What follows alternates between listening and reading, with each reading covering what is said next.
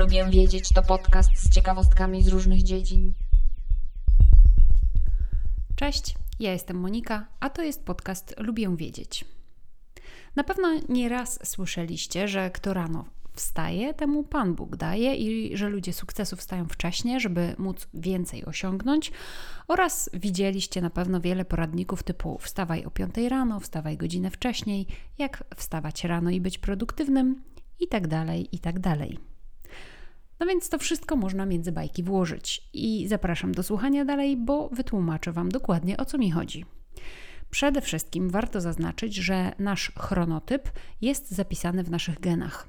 Możemy oczywiście różnymi przyzwyczajeniami i nawykami sterować tak, aby zmienić to, czy wstajemy rano, czy śpimy do późna, ale jednak takie podstawowe wytyczne dla naszego organizmu są nam już wdrukowane od urodzenia.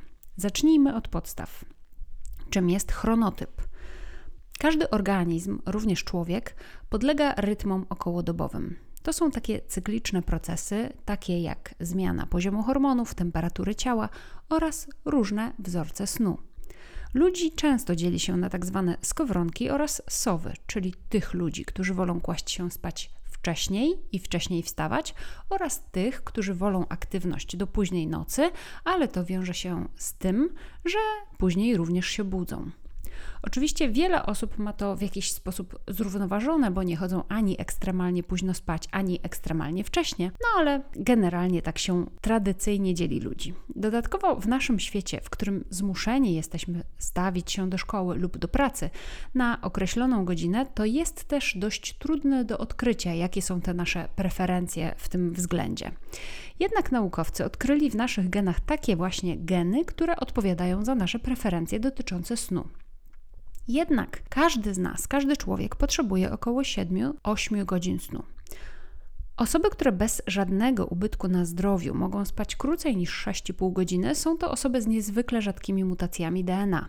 Jeszcze mniej jest osób, które mogą spać około 4 godzin na dobę. Prawdopodobnie ty do nich nie należysz i prawdopodobnie potrzebujesz właśnie średnio od 7 do 8 godzin snu. Jeśli osoba, która nagle zdecyduje się wstawać godzinę wcześniej, nie zmieniając innych swoich nawyków, w tym godziny, o której kładzie się spać i zasypia, to pozbawi się jednej drogocennej godziny snu, a co za tym idzie, narazi się na deprywację snu, czyli pozbawienie się snu i ryzyko wielu różnych chorób. Zacznijmy od tego, że krótkoterminowe efekty pozbawienia się snu to spadek koncentracji, trudności z podejmowaniem decyzji, obliczeń matematycznych i generalnie rozumienia takiego ogólnego spada. Spada i pogarsza się orientacja przestrzenna, boli nas głowa i ogólnie jesteśmy zmęczeni. Dzięki badaniom naukowym wiemy, dlaczego tak się dzieje. Brak snu zaburza funkcjonowanie mózgu na poziomie komórkowym. Badanie przeprowadzone przez naukowców z UCLA wykazało, że brak snu zakłóca zdolność niektórych komórek mózgowych do funkcjonowania i komunikowania się ze sobą. Miliardy komórek nerwowych umożliwiają nam podejmowanie decyzji, przetwarzanie informacji, skupianie się na ważnych informacjach oraz ich zapamiętywanie, a z kolei brak snu spowalnia ich pracę, pogarszając naszą sprawność umysłową. Za mało snu zaburza wydzielanie substancji chemicznych, w tym serotoniny, dopaminy, kortyzolu, które wpływają na prawidłowe myślenie, na nasz nastrój oraz na poziom energii. Brak snu spowalnia też nasze reakcje.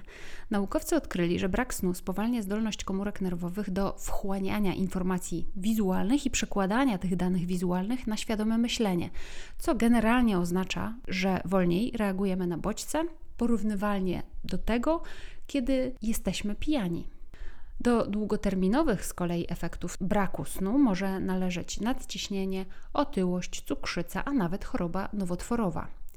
Większość badań dotyczących wpływu pracy zmianowej na rozwój choroby nowotworowej skupiała się na raku piersi i istnieją dowody na to, że osoby pracujące na nocne zmiany mają nieco zwiększone ryzyko zachorowania na raka piersi.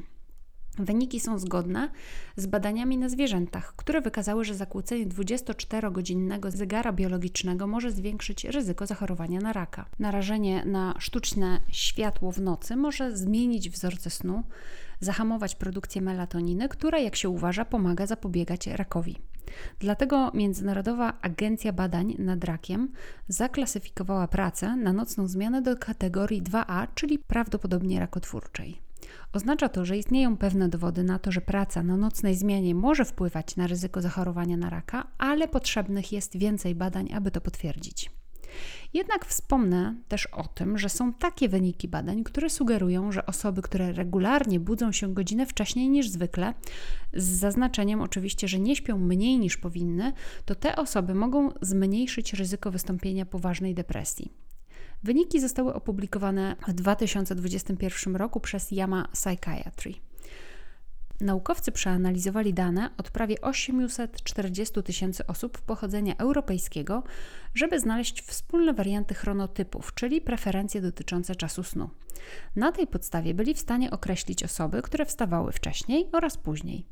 Następnie naukowcy zidentyfikowali osoby, u których zdiagnozowano silne zaburzenia depresyjne.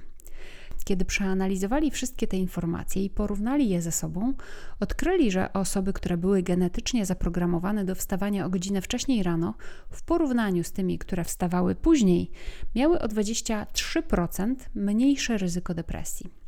Wyniki te są zgodne z innym badaniem, wykazującym poprawę w wynikach depresji u osób, które przesunęły czas zasypiania oraz czas budzenia się o godzinę wcześniej niż do tej pory.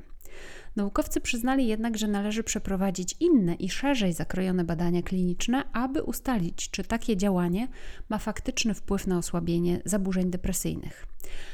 Od siebie jednak dodam, że warto spać minimum 7 godzin oraz zadbać o wysoką jakość snu. W ten sposób poprawi się nasz nastrój, zdrowie i prawdopodobnie zdolności umysłowe. Nie warto na siłę wstawać wcześniej, jeśli nie będziecie się wysypiać w sposób wystarczający. Dziękuję za wysłuchanie 193 odcinka podcastu. Zachęcam Was do subskrypcji, chociaż uprzedzam, że podcast zakończy się na odcinku 200.